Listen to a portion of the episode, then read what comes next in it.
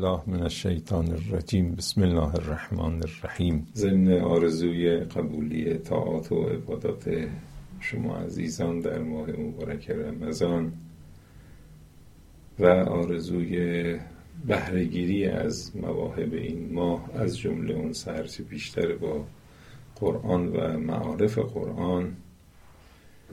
در این جلسه پیرامون تفسیر تنزیلی و برخی از ابعاد اون که سوالاتی دربارش مطرح شده با شما مطالبی رو در میون میگذرم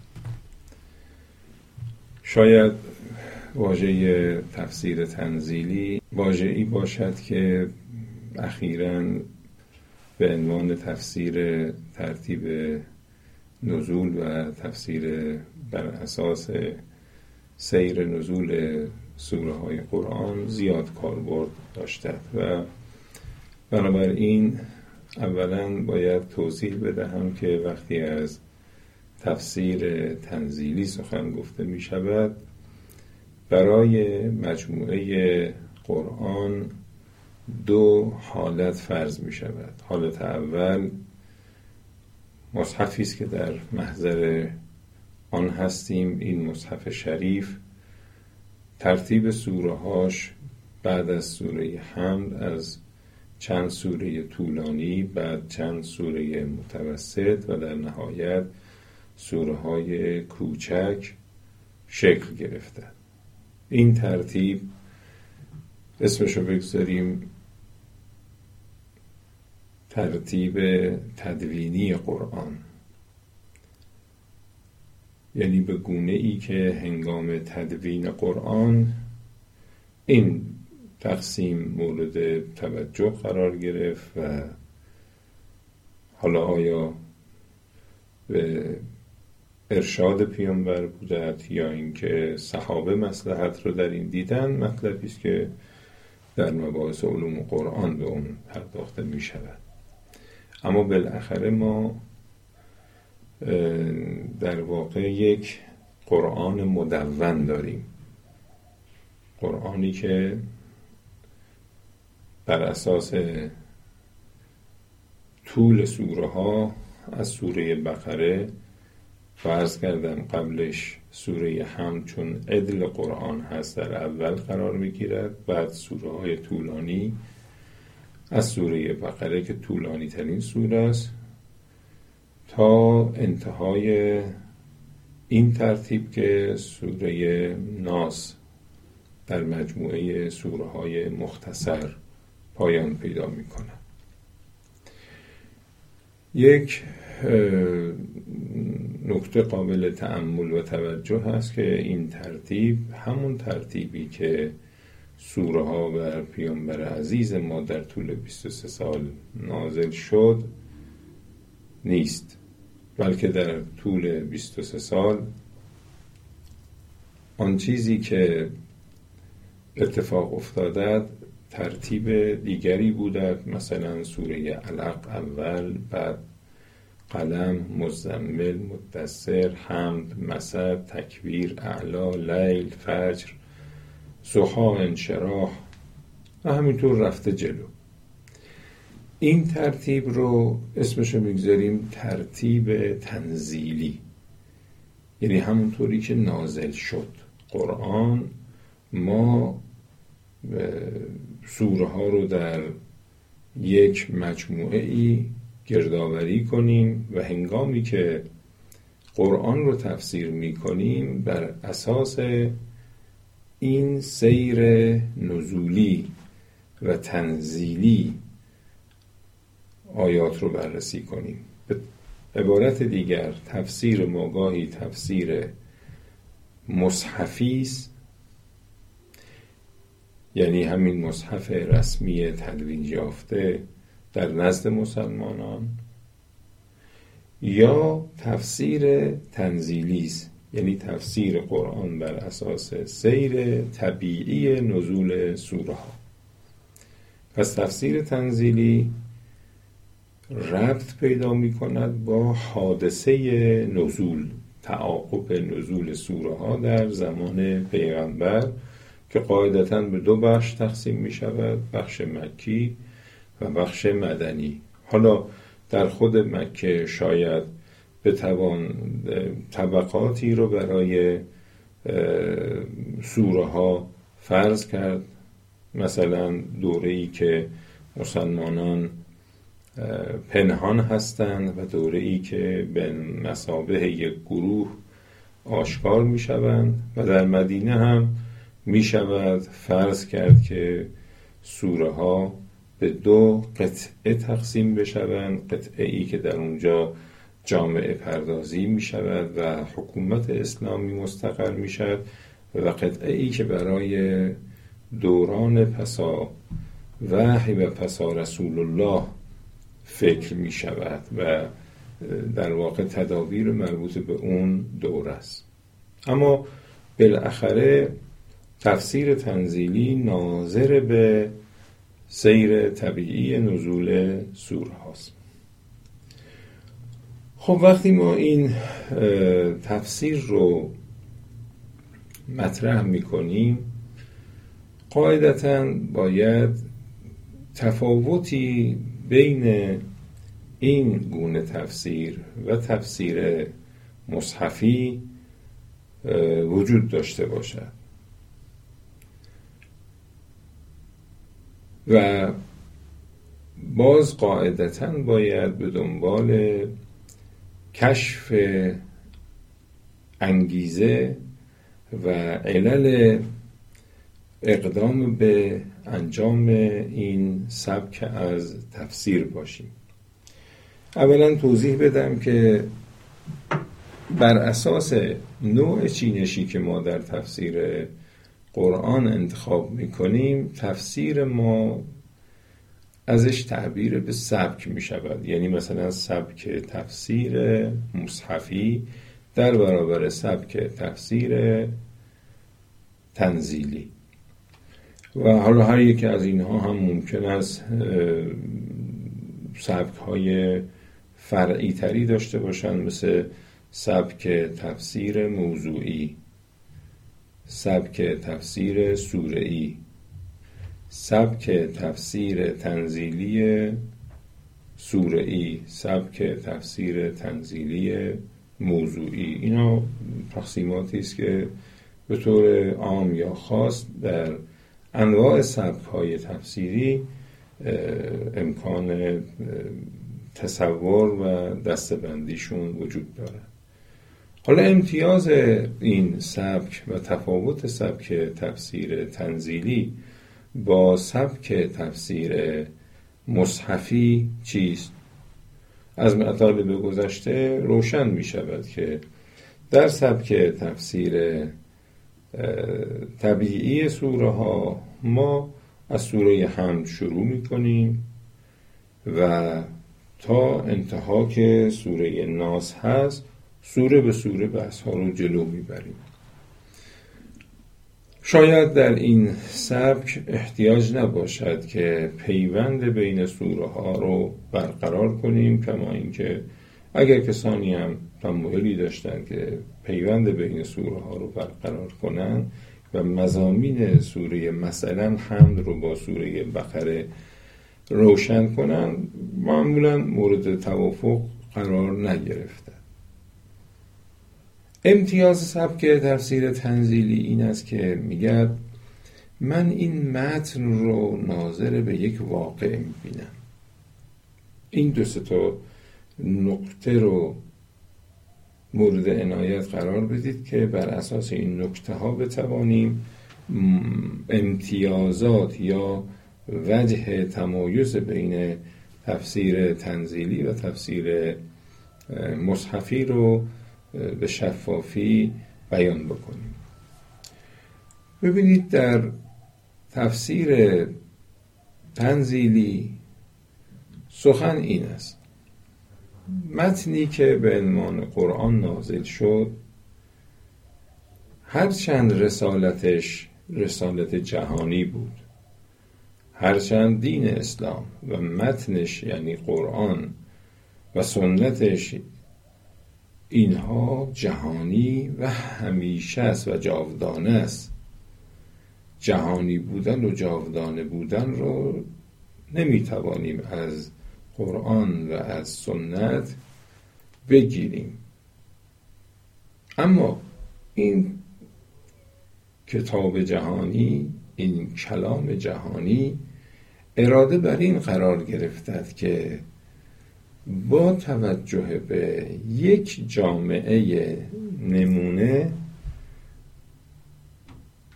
همه آنچه که بناست درباره این جریان هدایت با مردم در میان گذاشته بشود در این جامعه پیاده بشد یعنی از شکل ذهنی و قضایای صرفا حقیقی تبدیل به یک سری قضایای شخصی شده و عینی بشود. این متن به اصطلاح ناظر به کانتکست ناظر به واقع خارجی است. بلکه اینطور بگم این متن در واقع خارج. اثر می‌گذارد واقع خارج رو تغییر می‌دهد و به تناسب تغییر و واکنش هایی که در میدان می‌دهد برنامه هدایتی خودش رو تداوم میبخشد. پس اگر قرآن هدن للناس هست این هدایتی که از مردم می‌کند و بناس اونها رو از شقاوت خارج بکند و به سعادت برساند. این جریان یک جریان با بیان یک سری قضایای حقیقی نیست. این در همه سبک های تفسیری قاعدتا باید مورد توجه باشد. قرآن متنی است که با واقع سر و کار دارد. یک جامعه رو به عنوان جامعه هدفش در نظر می‌گیرد. و البته و البته ناظر به این جامعه هدف هست اما بناش بر این است که برای جهان و در جاودانه زمان سخن بگوید. تا اینجاش مشترک. اما اینکه چگونه این واقع خارج رو تغییر بدیم واکنش های متعدد رو شناسایی کنیم و اینها رو مدیریت کنیم. یعنی جریانی که همراه می شود جریانی که دشمنی می کند اینها و خود رهبران. این سه بعد رو چگونه مدیریت کنیم که دائما در میدان خارج تغییری اتفاق بیفتد و بر اساس این تغییرات و واکنش های سگانه ای که مطرح شد باز هم آیاتی نازل بشود باز هم سوره های نازل بشود. تفسیر تنزیلی اینجا از تفسیر مصحفی جدا می شود یعنی قدرت این رو دارد که بگوید جامعه ای که فرو رفته در جهالته. فرو رفته در شرک فرو رفته در خرافه و بدعته. این جامعه چگونه پا به پا می شود حرکتش داد تا تبدیل به یک جامعه فرهیخته و دارای قابلیت و ظرفیت تمدن سازی بشد؟ هو الذی بعث فی الامیین رسولا منهم. خداوند کسی است که در بین مردم ناخوانا و نانویس کسی از بین خودشون رو فرستاد. یتلو علیهم آیاته آیات الهی رو بر اونها بخواند. این آیات خوانده می‌شد و یزکیهم و تربیتشون می‌کرد. و بر اساس این تهارتی که ایجاد می‌کرد زمینه رو برای تعلیم دستورات خدا و بیان خطوط کلی و حکمت ها فراهم می‌کرد. و یعلمهم الکتاب و الحکمه. و این کانو من قبل لفی ضلال مبین. تفسیر تنزیلی این قدرت رو دارد این قابلیت رو دارد که جریان تغییر رو به خوبی مدیریت بکند یا مدیریت قرآن رو بر این جریان اجتماعی و تغییر اجتماعی به خوبی رسد کند این به نظر من اصلی ترین مایز تفسیر تنزیلی از تفسیر مصحفی است. چرا؟ چون شما وقتی نقشه راه تحول رو همچنانی که اتفاق افتاده رسد می‌کنید ترسیمش می‌کنید خطوط کلی طرح مسائل دین. خطوط کلی اتفاقاتی که میفتد اقتضاعاتی که بهش توجه شده. واکنش هایی که به این هدایت ها صورت گرفتند و پاسخی که به این واکنش ها داده شده اینها رو به خوبی می توانید شناسایی کنید و بر اساس آن مرادهای خدای متعال رو دریافت کنید. می‌دانید که تفسیر کشف مرادهای جدی خدای متعال است. خب من وقتی از مراد خدا سخن میگم صرفا به دنبال فهم مفاهیم نیستم. یکی از جنبه های بسیار مهم برای من شناخت روش. اینکه خدای متعال برای اینکه مردم رو به فطرتشون برگرداند برای اینکه فطرت های اونها رو شکوفا کند برای اینکه جهالت رو کنار بزند برای اینکه اقلانیت رو به رشد برساند برای اینکه جریانات اجتماعی رو به نفع جریان دین مدیریت بکند چگونه عمل کرده؟ تفسیر تنزیلی است که می‌تواند این حجم از اطلاع رو به نحو ضابطمند و در یک چارچوب منضبط و قابل کشف در اختیار شما بگذارد این حالت من اگر مثلا بخوام مثالش رو بزنم مثل بحث گام دوم و بیانیه گام دوم است که مقام معظم رهبری مرقوم فرمودن. حضرت امام خامنه ای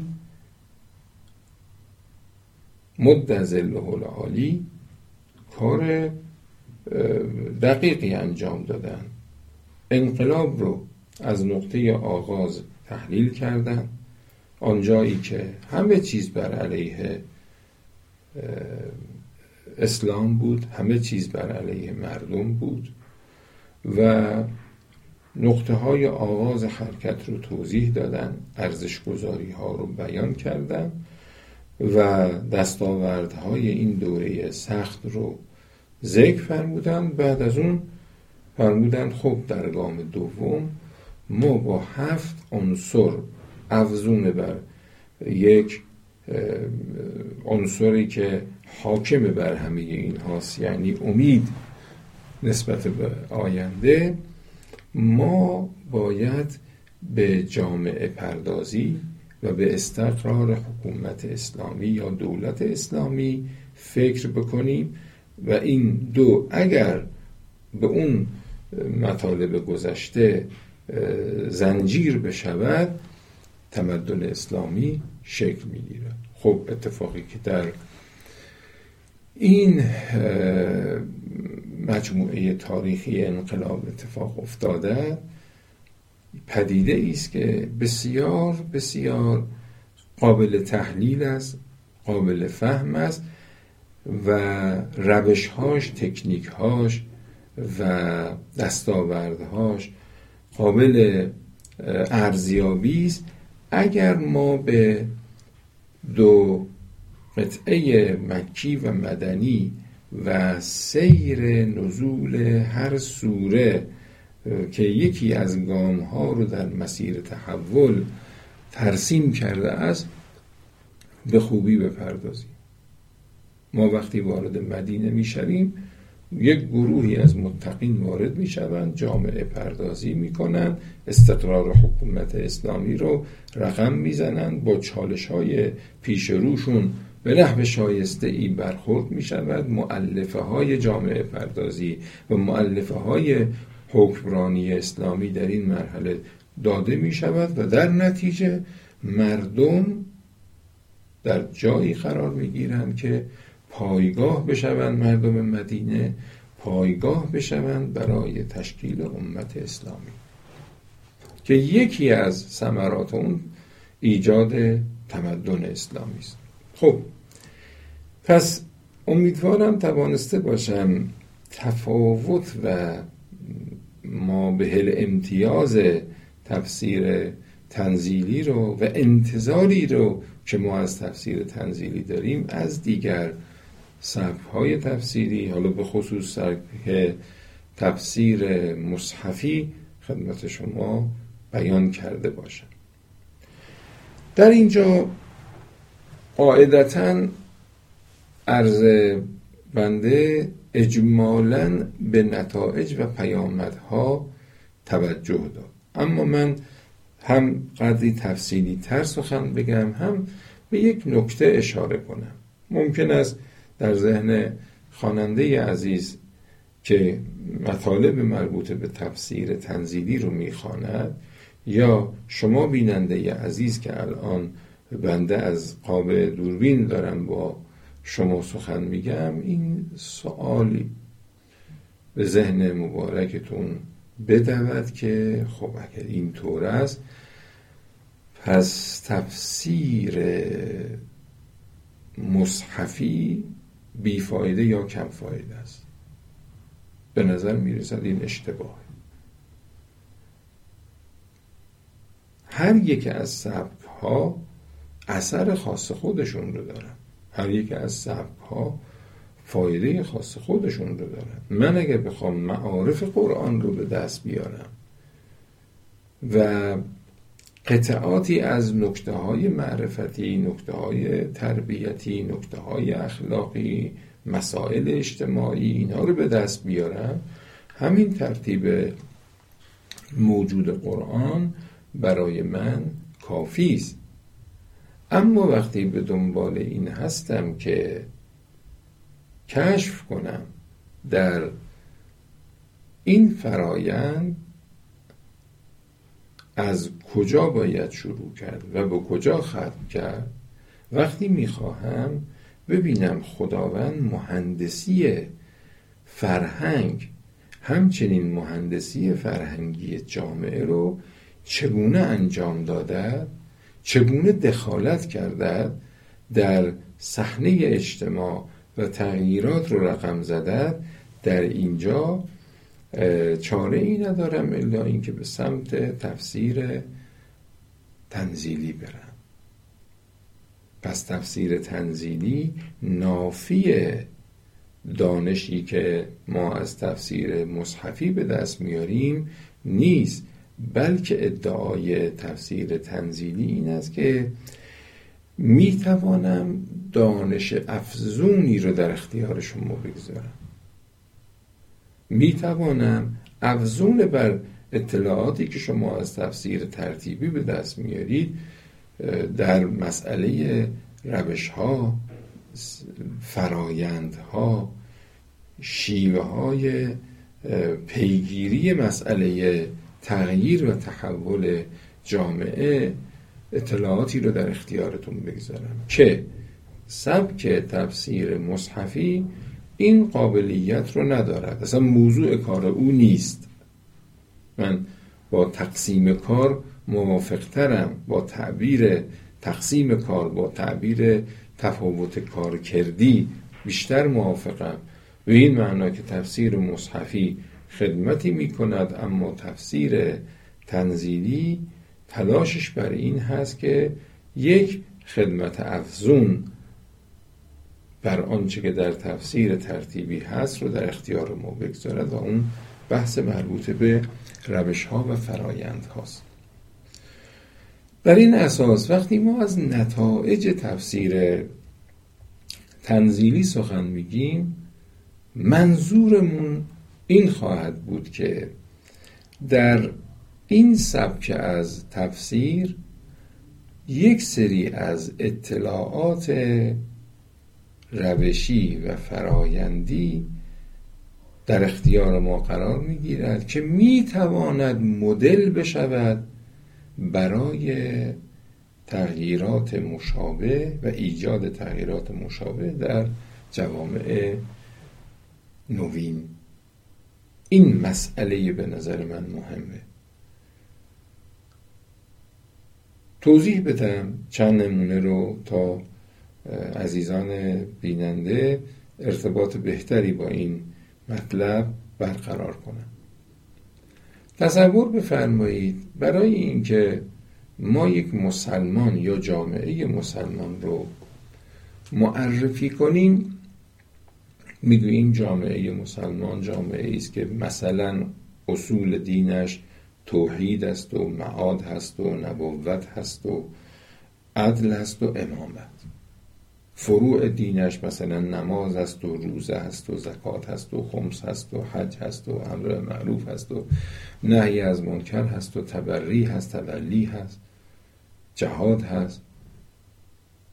خب اینایی که ما داریم بیان می‌کنیم به عنوان اصول و فروع دین در کنار انبوهی از مفاهیم و عناصر دینی دیگر مثل تمسک به قرآن مثل اخلاص در عمل مثل ترک ریا مثل وحدت و انسجام اجتماعی همه اینها رو شما وقتی کنار هم می‌ذارید میگید مسلمانی به شکل مطلوب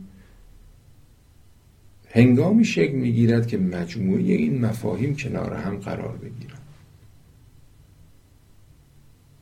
مسلمانان هنگامی یک جامعه مطلوب هستند که همه این عناصر اجتماعی رو کنار هم داشته باشند. خانواده مطلوب اسلامی خانواده است که این ارزش ها رو در خودش جا داده باشد و این آسیب ها رو از خودش دور کرده باشد. درسته؟ خب این آخر خطه.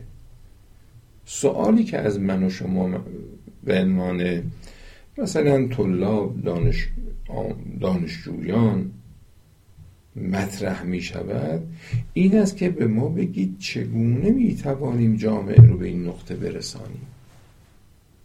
چگونه می توانیم این عناصر رو درونی سازی کنیم؟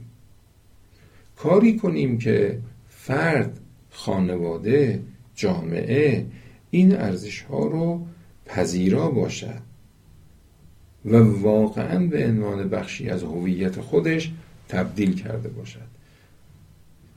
آیا ما می توانیم برای تحقق این شرایط مطلوب بدون یک نقشه راه عمل کنیم؟ آیا باید به شکل بسیط گفت مثلا اول فرد بعد خانواده بعد جامعه. آیا در شرایطی که جامعه گرفتار یک سیاهی حاکم تیرگی حاکم هست به همین نحو بسیط می توانیم کار رو مدیریت بکنیم؟ قاعدتا نه. پیامد مهم تفسیر تنزیلی اینه. به من بگرد تو برای اینکه به اون مرکب برسی و حتی ترکیب فرد خانواده جامعه و اصلاح سگانه اینها برسی چگونه باید حرکت کنی؟ وقتی شما می‌خواین یک اصلاح سگانه و همزمان انجام بدهید چگونه باید حرکت کرد؟ از کجا باید شروع کرد؟ کجا باید خط کرد؟ در بین این مثلا دیویست عنصری که هویت دینی ما رو در ابعاد مختلف می سازد اولین عنصر چیست؟ دومین عنصر چیست؟ رابطه عنصر اول و عنصر دوم چیست؟ رابطه این دو با عنصر سوم چیست؟ شبکه هایی از عناصر که باید با هم نشینی در کنار هم یک درجه فرد خانواده یا جامعه رو پیش ببرن و رشد بدن اینها کدامن آسیب هایی که در هر یک از این مراحل در هر یک از این بخش ها ممکن است متوجه بشود چیست و چگونه باید ما ازش عبور کنیم. اینا مسائلی است که تفسیر تنزیلی می‌توند حلش بکنه. یعنی به من میگن با تجزیه روشی عناصر هویت بخش دینی جایگاه و تقدم و تأخر و همنشینی و همراهی و توزیع این عناصر و کیفیت انتقالشون به جامعه دینی برای درونی شدن اون رو به خوبی رسد کن و اجرایی کن تا جامعه از نزدیکترین راه. به مطلوب تو یعنی اون جامعه پردازی دست پیدا بکنه. بنابراین از نگاه بنده تفسیر تنزیلی بزرگترین خدمت رو برای نظام پردازی ها و روش های مناسب تحقق نظام ها در عرصه زندگی مردم داره. شما برای اینکه نظام دینی رو حاکم بکنید برای اینکه تربیت دینی مردم و هویت اجتماعی مردم اسلامی بشود برای این کار نیاز به نقشه راه دارید. و تفسیر تنزیلی است که می‌تواند این نقشه راه رو در اختیار شما بگذارد. و شما را از تجربه کردن میدانهای ناشناخته و مجهول فاصله بدهد. از اینکه صرفا در اساس یک گفتگوی محفلی برسیم به اینکه الان باید روی مثلا عقاید کار کنیم. شما رو به اصطلاح فاصله می‌دهد و نجاتمون می‌دهد. خدای حکیم در 23 سال نزول تدریجی قرآن خود راهی رو برای هویت بخشی جامعه پیموده است. من مربی من رهبر من کارشناس امر تربیت اجتماعی و دینی باید اون رو کشف کنم و بر اساس اون عمل کنم تا از نزدیکترین نقطه به نتیجه برسم مطلب دوم. ببینید گاهی شما در یک شرایطی آسیب شناسی می‌کنید جامعه رو. ببینید مثلا از نظر اعتقادات توحیدی دچار ضعفه. شما ملاحظه می‌کنید می‌بینید که مسئله معاد برای این مردم حل نشده. اگر حل شده بود فلان واکنش ها رو از خودشون نشان می‌دادن و فلان افعال رو ترک می‌کردن. بسیاری از وادادگی ها بسیاری از سست عنصری ها بسیاری از کسالت ها و تنبلی ها و عدم خیزش ها و جنبش ها معلول یک سری آسیبه. من مسلمانم. من دین رو پذیرفتم اما به دلایلی اون جد و جهدی رو که ازم انتظار هست انجام نمیدم. خب منی که به اصطلاح دچار این آسیب شده ام باید آسیب شناسی بشم. الان در فضای به اصطلاح مکانیک و تعمیر ماشین های یک دستگاهی به نام دیاک. دیاک رو میان به ماشین می‌زنن. وقتی به ماشین می‌زنن همه سیستم های ماشین رو کنترل می‌کنن و بعد میگن آسیب در این نقطه است. اگر ماشین هم درست کار نمی‌کنن به دلیل این است که در اینجا درست عمل نشدن یا آسیبی به اینجا رسیدن. اگر ما دقیقا بر اساس سیر نزول عمل کنیم اون کلیت در اختیارمون باشد و جامعه رو آسیب شناسی بکنیم می‌رسیم به تک آسیب هایی که نمی‌گذارد جامعه به رغم اینکه مسلمان است درست عمل بکنه این ماشین درست کار خودش رو نمی‌کنه تفسیر به ترتیب نزول تفسیر تنزیلی مثل اون دیاک می‌تواند به ما بگوید که در کدام قطعه از قطعات هویت بخش مسلمانی ما دچار آسیب شده ایم؟ چرا مردم ما دنیا زده هستند؟ به این دلایل. چرا فرزندان ما اون گونه که ما فکر می‌کنیم پایبند دین نیستند؟ به این دلایل. و با شناخت این نقطه آسیب زمینه ای رو فراهم می کند که بتوانیم دقیقا روی آسیب متمرکز بشویم و از 23 سال کار روی یک عاملی که الان آسیب دیده روش تحول و روش اصلاح این آسیب رو در واقع به دست بیاریم. این به نظر بنده بخش دیگه ای از فواید تفسیر به ترتیب نزول است. یعنی به ما قدرت می‌دهد که بعد از شناسایی آسیب ها روش درمان اون تک آسیب رو به دست بیاریم. این مسئله عمدتا در تفسیر تنزیلی موضوعی مورد توجهه. یعنی کسی که می‌خواهد به این مسائل بپردازد حالا چه در جهت مثبتش چه در جهت منفیش. مثلا می‌خواهد ببیند چگونه باید خرافه ای رو یا جهلی رو از جامعه کنار بزند. یا چگونه می‌تواند یک ارزش رو وارد زندگی مردم بکند. مردمی مثلا بخیل داریم. مسلمانن خوبن اما در جنبه به اصطلاح انفاق گرفتار بخلن. از دارایی هاشون در اختیار دیگران نمی‌ذارن. این تفسیر تنزیلی به من میگد برای اینکه مردم روحیه بخلشون رو کنار بگذارن و به سمت انفاق بیان. اول باید چه گفت؟ بعد باید رو چه چیزی تاکید کرد؟ چه مفاهیمی رو باید پشتیبان مسئله به اصطلاح انفاق قرار داد؟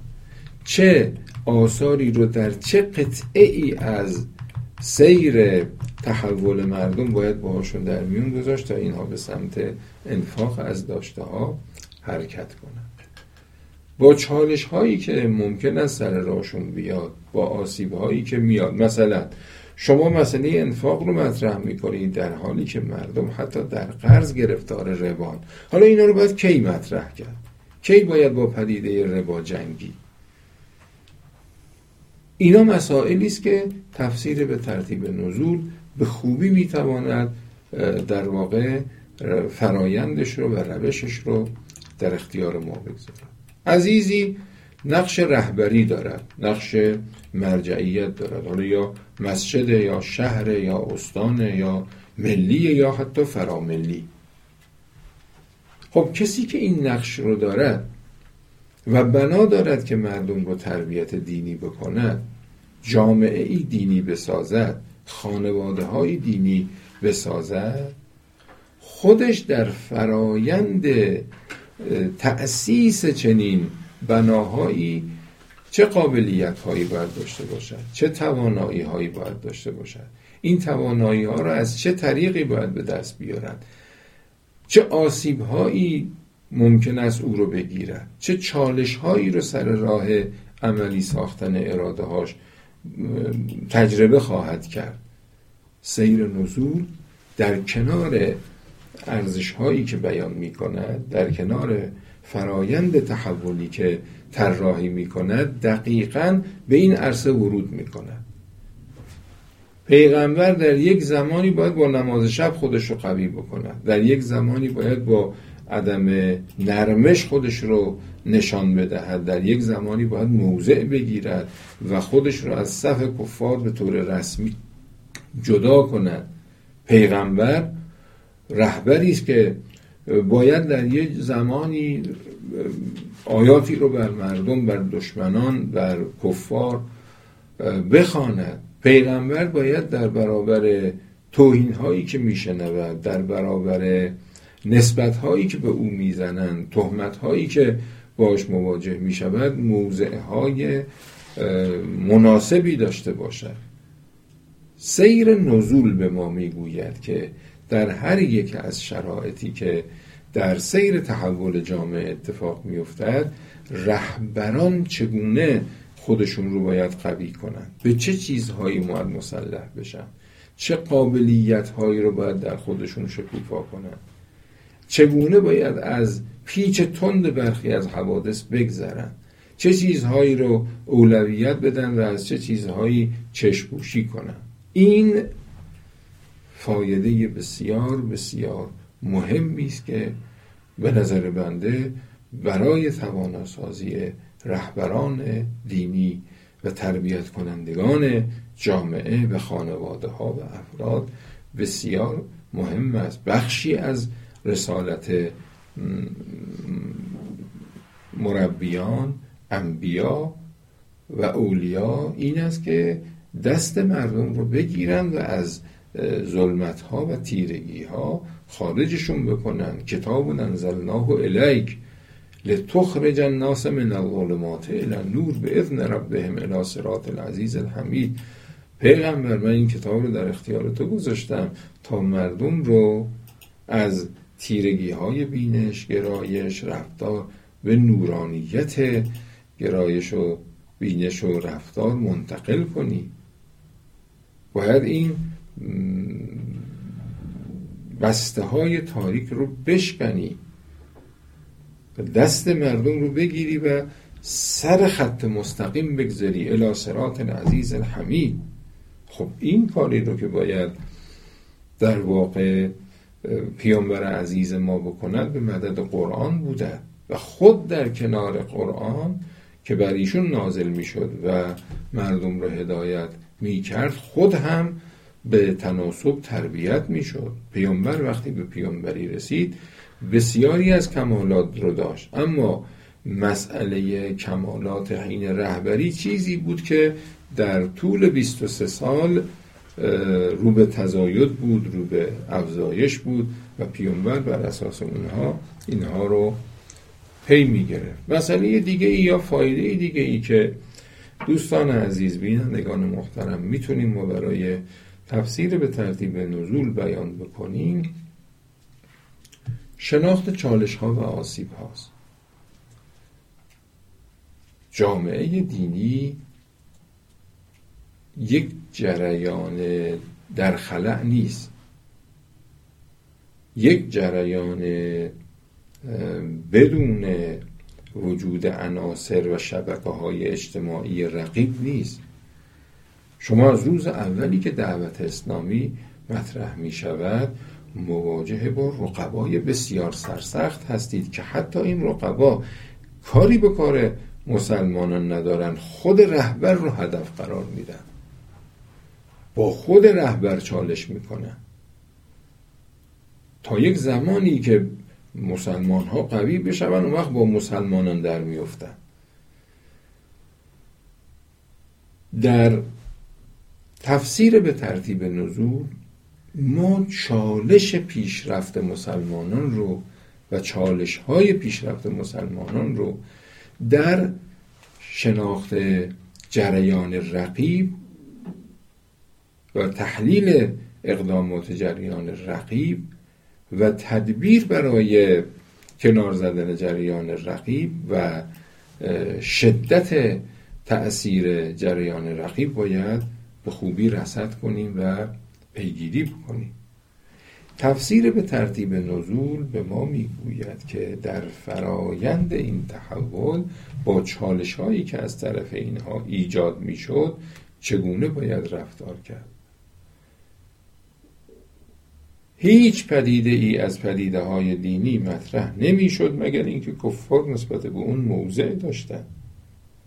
به خصوص راجع به اصل ارکان دین و مفاهیم کلیدی دین. اینها مشکل درست می‌کردن. فقط کفار از جنس مشرکین نبودن. اهل کتاب هم همینطور بودن. اهل کتاب از یک دوره ای حسادتشون گل کرد. اینها از یک نقطه ای شروع کردند و زاویه معناداری با پیغمبر گرفتند. اولا از کجا و چرا؟ و چگونه باید با این چالش ها برخورد کرد؟ و چگونه جریان مردمی رو نسبت به جریان به ظاهر دینی که می‌گفت من پیغمبر رو مثل فرزندم می‌شناسم. حقانیت دین رو دین اسلام رو مثل فرزندش میشناخت. چطور باید با اینها برخورد کرد؟ اینایی که شما انتظار دارید پشتیبان شما باشند انرژیشون رو بیان با شما یکی کنند و یک اقدام اجتماعی مناسب. حالا اینها تبدیل میشن به جریان کافری نسبت به دعوت اسلام. و موضع می‌گیرن. خب حالا در برابر این موضع ما چکار باید بکنیم؟ سیر نزول است که به ما می‌گوید. از کی باید با اینها و به چه دلیل باید با اینها درگیر شد؟ نسبت به اونها که پذیرا هستند دین رو چگونه باید برخورد کرد؟ و از کی باید اینها رو تقویت کرد؟ اینا مسائلی است که تفسیر بر اساس سیر نزول به خوبی می‌تواند ما رو مدیریت بکند و قدرت ما رو برای گذر از این چالش ها و آسیب ها در واقع تقویت کند. حالا آسیب ها رو که عمدتا ناظر به مسائل داخلی است چون وقت در حال سپری شدن است مثال نمی‌زنم. ما شبکه ای مثل بیماردلان داریم شبکه ای مثل منافقان داریم شبکه ای مثل شایع پخش کنندگان داریم شبکه ای که دنیا زده هست و در بین مسلمان هستند داریم و باید برای همه اینها علت شگیری اینها روش درمان اینها پا به پای جریان شکلگیری جامعه دینی امکان بروز هر یک از این جریانات رو باید شناسایی کنیم و ببینیم قرآن چگونه اینها رو درمان کرده. پس شاید اگر من یک جمعبندی داشته باشم از بحث مربوط به پیامدها و ثمرات تفسیر تنزیلی حد اقلش این است که یک انضباطی به ذهن مردم ذهن جامعه ذهن مفسر برای پیگیری روش ها و گرایش ها و چالش ها و شیوه های رهبری و آسیب ها و امثال هم بر اساس حکیمانه و در زمان مناسب می‌دهد. این چیزی است که در سبک های دیگر به دلیل اینکه سیر نزول سوره ها رو تعقیب نمی کند قاعدتا پدید خواهد آمد. ممکن است در اینجا یکی دو تا سوال مطرح بشد که بد نیست من به اونها اشاره بکنم. یکی اینکه برخی از منتقدان منتقدان ممکن است مطرح بکنند که اگر تفسیر تنزیلی اینقدر دارای اهمیت هست این اهمیتش مربوط به جامعه تأسیسی دوره پیغمبر است. یعنی در زمان پیغمبر ما یک جامعه مشرک داشتیم. این جامعه مشرک به اصطلاح شدیدن در جهالت فرو رفته بود. حالا پیغمبر اومد و این مدل رو در پیش گرفت و تحول رو رقم زد. اما امروز که جامعه ها مسلمانن امروزی که ما از اون دوره گذشتیم این به اصطلاح روش ها دیگه کارآمدی ندارد و ما باید از روش های دیگه استفاده کنیم. شاید اصلی ترین سوالی که ممکن است از مثل حقیر که مسئله تفسیر تنزیلی رو مطرح می‌کنم و در این باره مطالعه می‌کنم بشود همین سوال باشد. ببینید برادران و خواهران عزیز بیننده ما برای هر تصمیمی در باره دین نیاز به دلیل و برهان داریم. دلیل و برهانی که بیاد و ما رو قانع کند با ممکن هست و احتمال می‌دهیم و اینها اصلا مسئله حل نمی شود این اولا تذکر داده باشم ما وقتی از کارآمدی روش ها سخن میگیم سوال این است. روشی که قرآن برای تحول در جامعه و رقم زدن برنامه تحول در جامعه و فرد و خانواده در نظر گرفتن. این روش آیا جز از این طریق هست که مردم رو به سمت فطرتشون برگردانن؟ مگر پیامبران نیومدن دفینه های عقول رو استخراج کنن. مگر پیامبران نیامدن تا مردم رو به فطرتشون تذکر بدهن. میثاقی رو که با خدا دارن تذکر بدهن. مگر پیامبران نیامدن تا عقل رو شکوفا کنن. و مگر همه اینها از جنس بازگشت به ظرفیت های درونی و ظرفیت های نهاده شده در جان انسان ها که همه ها و تقواها قد افلح من زکاها و قد خواب من دستاها نیست. مگر دین نیامده است که کاری بکند کمک بکند انسان رو که این الهاماتی که بهش شد این ظرفیت های درونیش رو به نحو شایسته شکوفا کند؟ خب اگر روش در قرآن مطرح هست روش هایی رو داریم بحث می کنیم که برگرداند انسان رو به فطرتش عقلش رو شکوفا کند. موانع تحقق میثاق ها رو مرتفع کند. جهتگیری اصلیش این مسائله. خب پس یه اصل اولیه است. انسان برای اینکه شکوفا بشود انسان برای اینکه فطرتش رو بازبینی کند و دوباره فطرت باشد که بر او و بر زندگی خانوادگی و اجتماعیش حکمرانی کند از یک روشی باید استفاده کرد. این روش روش انسانی است. فطری که باشد همگانی است. عقلی که باشد جاودانی است. باید اینطوری ما تلقیش بکنیم. بنابراین نباید نگران این معنا باشیم که مثلا جامعه اول یه جامعه ای بودد با یک سلسله ویژگی ها اون جامعه بله ویژگی داشته.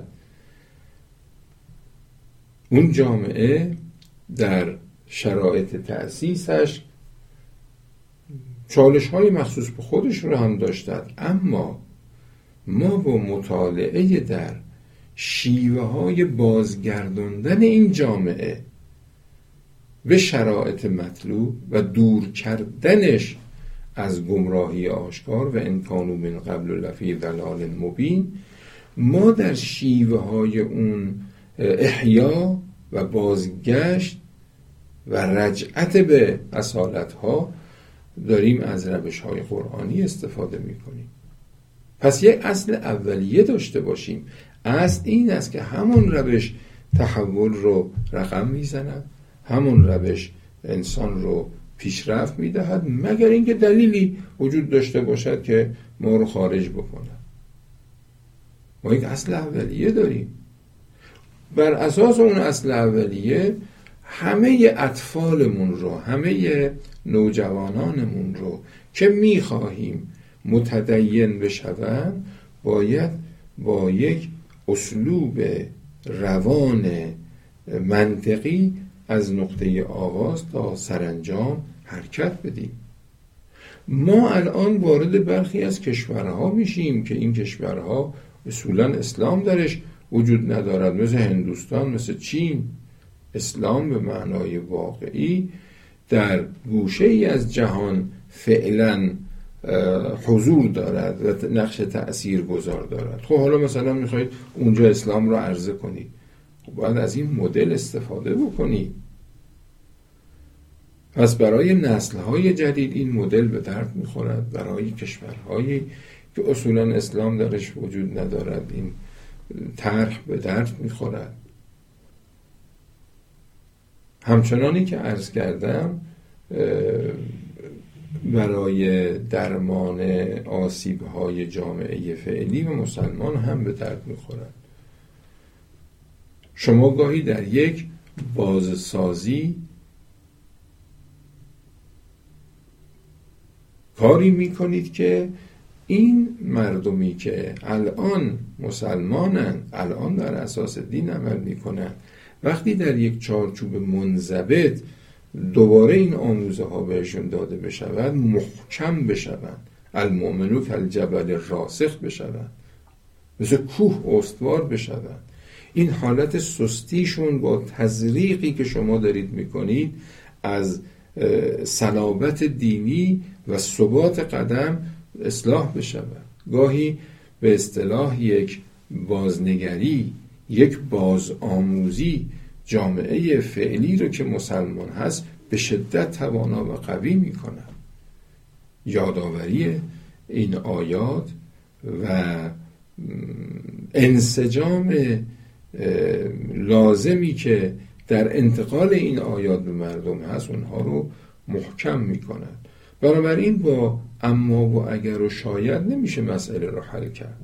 باید دلیلی قانع کننده بر این قضیه باشد. وقت من تمام شد و الا در اینجا به چند چالش از این دست لازم بود اشاره بکنم و توضیحاتی رو دربارش خدمت شما عرض کنم. حالا هم مقدار بسنده بکنیم. خوشحالم از اینکه فرصتی فراهم شد که از این طریق ساعتی با شما مطالبی رو در میون بگذارم. امیدوارم این عرائز مستره و دست و پاشکسته بنده اثری داشته باشد بر اینکه مطالعات قرآنی ما یه قدری بر اساس سیر نزول باشد.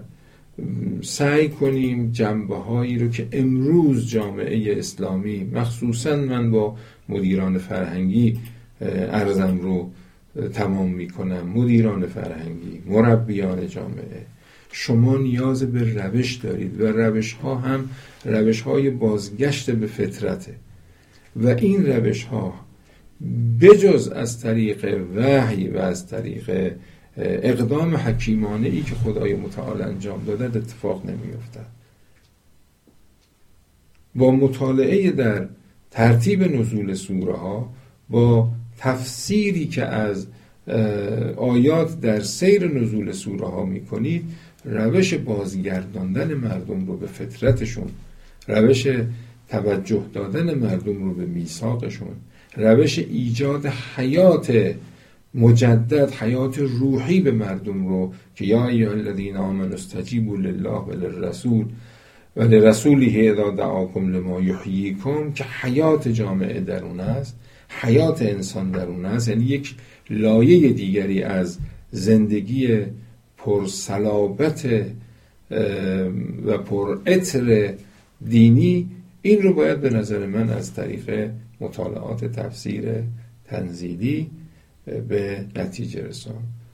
خدای متعال توفیق شناخت معارف دین توفیق شناخت مرادهای خودش رو و توفیق درک روش های تحول آفرین رو در میان جوامع بشری به همه ما مرحمت بفرماید به ما توفیق بدهد که ساختی مناسب از جامعه دینی و ساختی مناسب از دولت اسلامی و ساختی مناسب از جامعه مطلوب اسلامی رو داشته باشیم و در تحقق جامعه دینی بر اساس این شناخت و درک عمل کنیم. و السلام علیکم و رحمت الله و برکاته.